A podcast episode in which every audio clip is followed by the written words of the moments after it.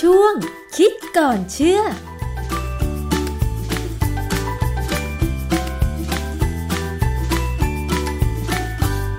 บกันในช่วงคิดก่อนเชื่อกับดรแก้วกังสดานนภัย นักพิษวิทยากับดิฉันชนาทิพไพรพงศ์ค่ะ วันนี้เรามาพูดถึงเรื่องของกาแฟกันสักนิดหนึ่งนะคะ คุณผู้ฟัง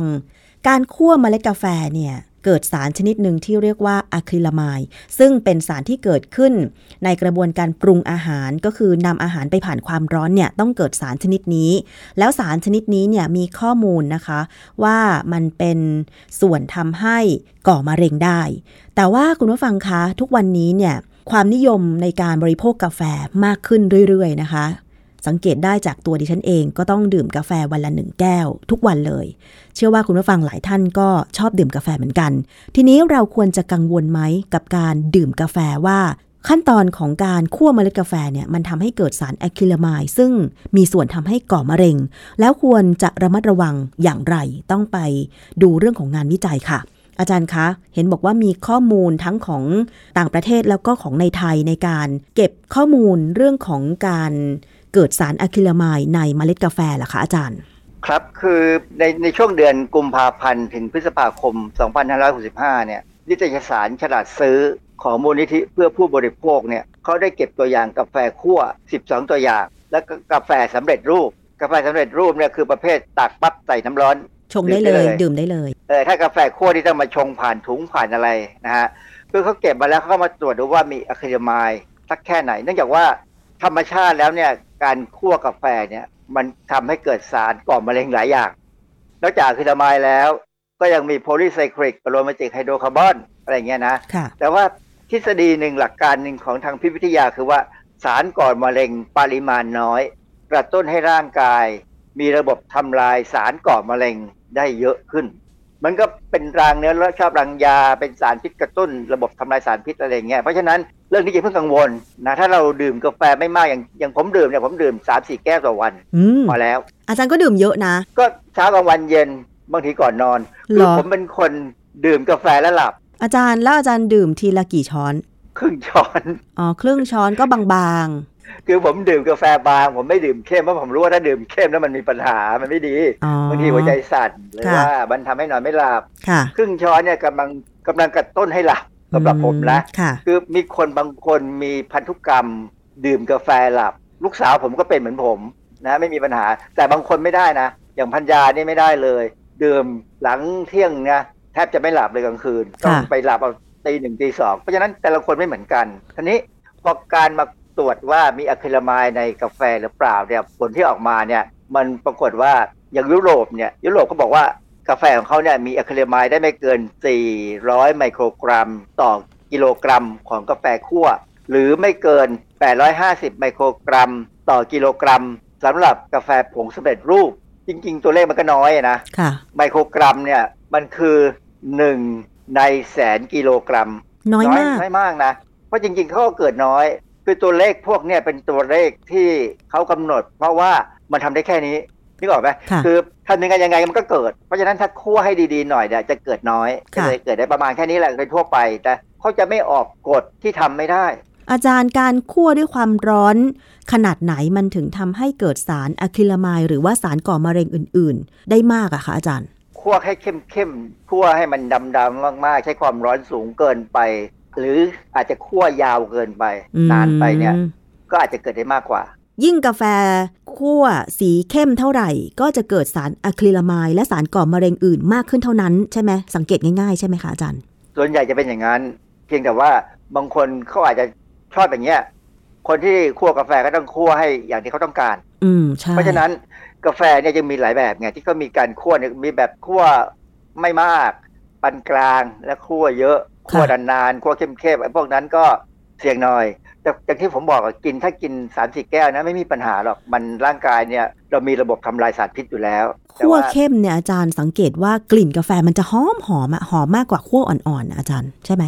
หอมนี่มันขึ้นอยู่กับสายพันธุ์ด้วยนะมันจะมีโรบัสต้ากับอาราบิก้าเป็นหลักใช่ไหมใช่ใช่ถ้าโรบัสต้าเนี่ยเข้มมากไม่หอมเท่าไหร่หรอกคั่วยังไงก็ไม่หอมเพราะคาเฟอีนเขาน่าจะน่าจะสูงกว่านะอืมแต่กินแล้วตัดตาตาเบิกเลยนะโพรงเลยแทบจะไม่หลับ แต่ถ้าเป็น อาราบิก้าเนี่ยค่อนข้างจะหอมหอมกว่ามากเพราะฉะนั้นก็คั่วดีๆ ถ้าคั่วมากเกินไปมันก็เหม็นไหม้อะนะ ถ้าคั่วดีๆ มันก็กึ่งไหม้กึ่งหอมอะไรของเขาอะนะ คือ ผมก็ไม่ใช่ผู้เชี่ยวชาญนะกับแต่ทั้งที่ความจริงผมดื่มกาแฟมาตั้งแต่ห้าหกขวบนะตั้งแต่เด็กๆเลย ดื่มมาตั้งนานแต่ว่าก็ดื่มน้อยๆไม่ได้ดื่มมากอะไรอย่างเงี้ยนะค่ะไม่เคยมีปัญหาเรื่องนอนไม่หลับไม่เคยมีปัญหาเรื่องการเรียน เพราะว่าผมผมดื่มกาแฟจากที่ป้ากับแม่ซื้อมาอย่างเงี้ยแล้วก็จิบจิบๆดู แต่ก็ ถามว่าชอบไหมชอบนะฮะก็ยิ่งกาแฟใส่นมเข้มเข้มหวานหวานๆเนี่ยชอบนะก็ดื่มมาเรื่อยๆเพราะว่าอะไรเพราะสุดท้ายเนี่ยงานวิจัยก็ออกมาเยอะแยะมากว่าดื่มกาแฟแล้วมีประโยชน์ มากกว่าโทษใช่ไหมแล้วก็มากกว่าโทษ แต่อย่างที่เราเคยพูดถึงคาเฟอีนคลาชอะที่บอกว่าดื่มกาแฟไปแล้ว มันหมดฤทธิ์ขณะขับรถอะอันนั้นอาจจะเกิดอุบัติเหตุได้อย่างเงี้ยนะค่ะแต่ว่าถ้าขับรถแล้วดื่มกาแฟก็ให้ดื่มไปเรื่อยๆ อย่าให้มันหมดอือฮึนะแต่อย่าดื่มมากค่อยๆจิบไปเรื่อยๆเนี่ย มันก็จะโอกาสที่จะเกิดปัญหาก็จะน้อยลง แล้วการกำหนดปริมาณของสารอะคริลามายที่พบในกาแฟคั่วของประเทศไทยเนี่ยมันต่างจากเมืองนอกยังไง ต่างตรงที่ว่าเราไม่ได้กำหนด อ้าวไม่กำหนดเลยเหรอคะ เราต้องไปอาศัยเกณฑ์ของยุโรปเพียงของที่มูลนิธิเพื่อผู้บริโภคเขาทดสอบเจอเนี่ยก็บอกว่า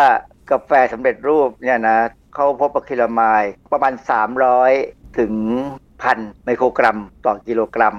ซึ่ง ถามว่าเกิดของยุโรปไหมไม่เกิดอยู่ประมาณเดียวกันค่ะนะคือการที่ฉลาดซื้อทำวิเคราะห์เนี่ยมันก็เป็นการทำให้เราเห็นว่ากาแฟบ้านเราก็ยังอยู่ในมาตรฐานที่ดูจะปลอดภัยอะนะค่ะคือจะปลอดภัยจริง ๆ ถ้าไม่ดื่ม แต่ถ้าไม่ดื่มกาแฟเลยเนี่ยก็จะขาดสารบางอย่างที่เป็นประโยชน์ที่อยู่ในกาแฟ เช่นอ้าวยกตัวอย่างง่ายๆ ในกาแฟเนี่ยมีสารบางอย่างทำที่เราเรียกว่าเป็นเทอร์โมเจน ช่วยทำให้เราดึงไขมันมาใช้เป็นพลังงานระหว่างการออกกำลังกาย ซึ่งอันเนี้ยเป็นของดีคือปกติเราออกกำลังกายเนี่ยเราจะใช้ไกลโคเจนก่อน แล้วก็ใช้น้ำตาลกลูโคสที่อยู่ในร่างกายที่เรามีสะสมไว้เนี่ยเอามาใช้ แต่พอหมดร่างกายก็ต้องไปดึงเอาไขมันมาค่ะแต่ถ้าเราดื่มกาแฟหรือแม้กระทั่งกินพริกเนี่ยนะค่ะมันจะข้ามขั้นตอนไปดึงเอาไขมันมาใช้ก่อนใช้ไกลโคเจนที่ซ้ำเราต้องดื่มกาแฟยังไงก่อนออกกำลังกายมันถึงจะช่วยเผาผลาญไขมันได้มากอะค่ะอาจารย์ งานวิจัยก็มีนะแต่ผมไม่แนะนำมันนะ เพราะว่าอันนั้นเป็นคนที่เขา เข้าไปอยู่ในสถานเขาเรียกว่าอะไรสถานออกกำลังกายฟิตเนสพวกที่่างสร้างกล้ามเนื้อฟิตเนสบอดี้บิ l เดอร์สร้างกล้ามเนื้อเนี่ยเออเขาจะมีโค้ชที่จะให้กินคาเฟอีนบริสุทธิ์เลยๆอืมนะซึ่งบ้านเราไม่มีขายค่ะ นะเขากำหนดได้ว่าตัวเท่านี้ต้องกินเท่านี้แต่แล้วเขาก็จะให้ออกกำลังกายด้วยขนาดที่เขากำหนด ค่ะแล้วมันช่วยลดไขมันแล้วไปสร้างเป็นกล้ามเนื้อได้อืมอันนี้อันนี้มีข้อมูลนะฮะ เพียงแต่ว่าไม่ง่ายอืมทำยากต้องมีโค้ช ซึ่งโค้ชพวกนี้ก็จะแพงมาก อืม ค่ะ อาจารย์พอการเก็บข้อมูลบอกว่า สารอะคริลามายในกาแฟคั่วและกาแฟสำเร็จรูป ทั้งในของต่างประเทศแล้วในเมืองไทยมันอยู่ในปริมาณที่รับได้ ไม่ก่อให้เกิดเป็นมะเร็งในอนาคตแบบเนี้ยมันจะมีคำแนะนำอะไรไหมที่ปลอดภัยสำหรับมนุษย์อะคะอาจารย์จริงๆเนี่ยนะปลอดภัยไม่ปลอดภัยเนี่ยมันขึ้นอยู่กับปริมาณการดื่ม ถ้าเราเห็นอย่างอย่างในในหนังฝรั่งเนี่ย คนอเมริกันเนี่ยดื่มกาแฟวันหนึงเป็นสิบยี่สิบแก้ว แต่กาแฟของฝรั่งอเมริกันเนี่ยอเมริกาโน่เนี่ยจืดไม่อร่อยเขาชงจืดมากไม่อร่อยจืดจางเขาเขาดื่มเพื่อให้ได้ความร้อนแล้วก็ได้กลิ่นอันนั้นเองไม่ได้หวังนู่นหวังนี่มากมายอะไรนักนะแต่ว่าถ้าเป็นของคนไทยเนี่ยค่อนข้างเข้มนะโดยเฉพาะกาแฟโบราณเนี่ย ผมแนะนำเลยว่าดื่มกาแฟโบราณเนี่ยให้ดื่มเป็นช็อตแก้วที่เป็นเล็ก ๆ แก้วช็อตคือนึกออกไหมครับเวลาสมัยสมัยรุ่นผมเด็ก ๆ หรือยังหนุ่มๆเนี่ยนะกาแฟเนี่ยใส่แก้วแล้วก็ชงใช้นมข้นหวานแล้วคนเนี่ยแก้วนั้นค่อนข้างใหญ่พอสมควรแล้วเป็นสองเท่าของช็อตนะค่ะกาแฟเล็ก ๆ แก้วเล็ก ๆ ที่เขาบางทีเขาแถมมากับ กาแฟแพงๆอะนะแก้วจะเล็กมากนะ ดื่มเขาก็ดื่มแบบใจเย็นๆดื่มจิบกัน แต่ว่าคนไทยเนี่ยชอบดื่มแบบซดอะเพราะฉะนั้นอย่าดื่มแบบนั้นถ้ากาแฟเข้มอือฮึแต่ว่าถ้าดื่มแบบผมเนี่ยกาแฟจางเนี่ยไม่เป็นไรแก้วใหญ่หน่อยก็ได้ เพราะว่าผมดื่มเอากาแฟคาเฟอีนบ้างอะนะเล็กน้อยไม่มากนะเพราะว่าไม่เกินช้อนหนึ่งเนี่ยผมตักกาแฟสำเร็จรูปเนี่ยชงเนี่ยแล้วผมมักจะชงกับนมถั่วเหลือง เพราะว่านมถั่วเหลืองให้ประโยชน์ค่ะอ่าแล้วเราก็ดื่มกาแฟก็แทนที่จะไปใช้นมข้นหวานซึ่งมีน้ำตาลเยอะเกินไปมีนู่นมีนี่ซึ่งบางทีก็ไม่มีประโยชน์กับร่างกายนะ ใช้นมถั่วเหลืองเนี่ยได้ประโยชน์จากนมถั่วเหลืองแล้วยังได้กาแฟบ้างพอสมควร พอที่ร่างกายต้องการค่ะ อาจารย์แล้วมันเคยมีงานวิจัยอะไรไหมคะ ที่พูดถึงผลเสียของการได้รับอะคริลามายจากการดื่มกาแฟแล้วก่อให้เกิด โรคมะเร็งหรือโรคอื่นเนี่ยค่ะอาจารย์ เออยังไม่มีนะคืออะคริลามายเนี่ยเรากังวลเรื่องในมันฝรั่งทอด ในเผือกทอดในอะไรหลาย ๆ อย่างนะรวมถึงกาแฟเนี่ยงานวิจัยบอกว่าในสัตว์ทดลองเนี่ยถ้าได้อะคริลามายบริสุทธิ์เนี่ยเป็นมะเร็ง แต่ไม่เคยมีการทดลองให้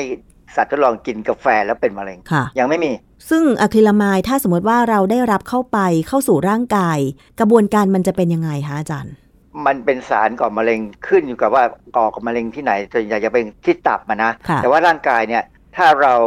กินไม่มากกินช้าๆเนี่ย ร่างกายก็จะทำลายทิ้งทันอืมนะฮะทำลายทิ้งทันค่ะที่สำคัญคือยังไม่ค่อยมีงานวิจัยที่บอกว่าถ้ากินสารก่อมะเร็งหลายอย่างเนี่ยจะเป็นยังไง ใช่ราะว่าเรากินอาหารหลายหลากอะบางทีสารก่อมะเร็งก็มีอย่างอย่างกินอาหารเหมือนกาแฟเนี่ยมีสารก่อมะเร็งหลายอย่างนะมีทั้ง acrylamide มีทั้ง PAS สิ่างเงี้ยแล้วอาจจะมีอย่างอื่น มีรวมไปถึงสารอะฟลาท็อกซินอาจจะมีได้พอสมควร ถ้าจะตรวจสอบนะ อาจจะมี ochratoxin A ซึ่งมักจะอยู่ในกาแฟ คือโอคาท็อกซิน A เนี่ยเป็นสารพิษจากเชื้อราชนิดค่ะหนึ่ง ซึ่งมักขึ้นที่กาแฟชอบกาแฟเป็นพิเศษ เพราะฉะนั้นเอ่อเวลาใครไปซื้อกาแฟจะมาคั่วเองเนี่ยต้องดูให้ดีว่าไม่มีราขึ้นนะรามันจะเป็นสีอะไรสีดำหรือสีขาวหรือสีเทาอาจารย์เอิ่มผมเนี่ยไม่ค่อยแน่ใจตัวนี้เพราะว่าไม่ได้ ไปหาข้อมูลแต่ว่าราส่วนใหญ่เป็นสีเทาอือฮึดำหรืออาจจะมีปุยขาวๆก็ได้ แต่ว่ามันดูยากนะ ถ้าสมมติว่าจะดูว่าราขึ้นในเมล็ดกาแฟไหม เพราะว่ามันจะเป็นสีน้ำตาลอ่อนถึงเข้มอย่างเงี้ย เราดูความชื้นอืมถ้ากาแฟซื้อมาแล้วเป็นเม็ดเนี่ยนะไม่แห้งอะ ดูไม่แห้งก็อย่าไปตากแดดเลยทิ้งเลยอืมเพราะเวลามันขึ้นเนี่ย เวลามันเกิดแล้วเนี่ย สารพิษมันมักจะซึมเข้าไปในเนื้อกาแฟ หรือไปในอืมในเนื้อของอาหารที่มันใช้เป็นที่มันเกิดที่มันเจริญอะค่ะ อาจารย์แล้วทีนี้สมมุติว่าถ้าเราชอบกินอาหารทั้งแบบผ่านความร้อนแบบปิ้งย่าง โดยเฉพาะอย่างคนไทยอย่างเงี้ย เวลากินส้มตำก็ต้องมีคอหมูย่าง เนื้อย่างไส้ย่างอะไรอย่างเงี้ยอาจารย์มันก็มันก็ผ่านกระบวนการที่อาจจะทำให้ก่อให้เกิดสารก่อมะเร็ง ได้มากกว่าคนที่อาจจะกินอาหารโดยการปรุงแบบอื่นๆไหมคะอาจารย์ กินอาหารมีผักผลไม้นะพวกหมูย่างคอหมูย่างกินกับผักผลไม้กินกับยำทำเป็นยำก็ได้ส่วนใหญ่ผม เวลาผมทำอาหารที่ต้องผ่านความร้อนสูงๆเนี่ยผมจะยำเอาหรืออย่างกรณีอย่างยกตัวอย่างง่ายๆ ไก่น้ำแดงเงี้ยผมก็เอาไก่เนี่ยไปย่างก่อนไปเบคไปไปทำให้มันสุกก่อนแล้วเราก็ทำน้ำแดงใช่ไหมโดยวิธีการที่ก็มีหลายหลายสูตรนะน้ำแดงเนี่ยมันจะมีซอสมะเขือเทศเยอะนะแล้วก็มีสารอะไรที่เป็นสารสมุนไพรเนี่ยหลายอย่าง ซึ่งพวกเนี้ยส่วนใหญ่จะต้านพิษได้ เพราะฉะนั้น ก่ย่างน้ำแดงเนี่ยมีทั้งสารก่อมะเร็งสารต้านมะเร็งกินเข้าไปมันอาจจะถัวกันไปไม่มีปัญหาก็ได้ แล้วเราก็กินผักผลไม้ตามเข้าไปด้วย ต้องมีผักผลไม้อืมต้องมีสมุนไพรมีเครื่องเทศ วิถีชีวิตคนไทยโดยเฉพาะคนอีสานเนี่ยคือทำให้ทำให้การกินของคนไทยเนี่ยเป็นไปในทิศทางเดียวกันหมดเลยนะ ดิฉันคิดว่าคือ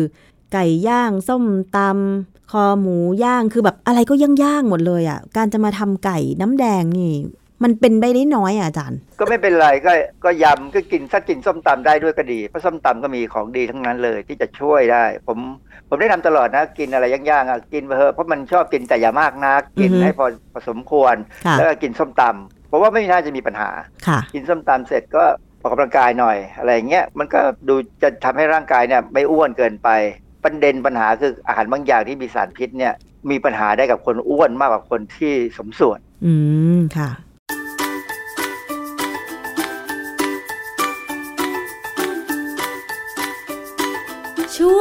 คิดก่อนเชื่อ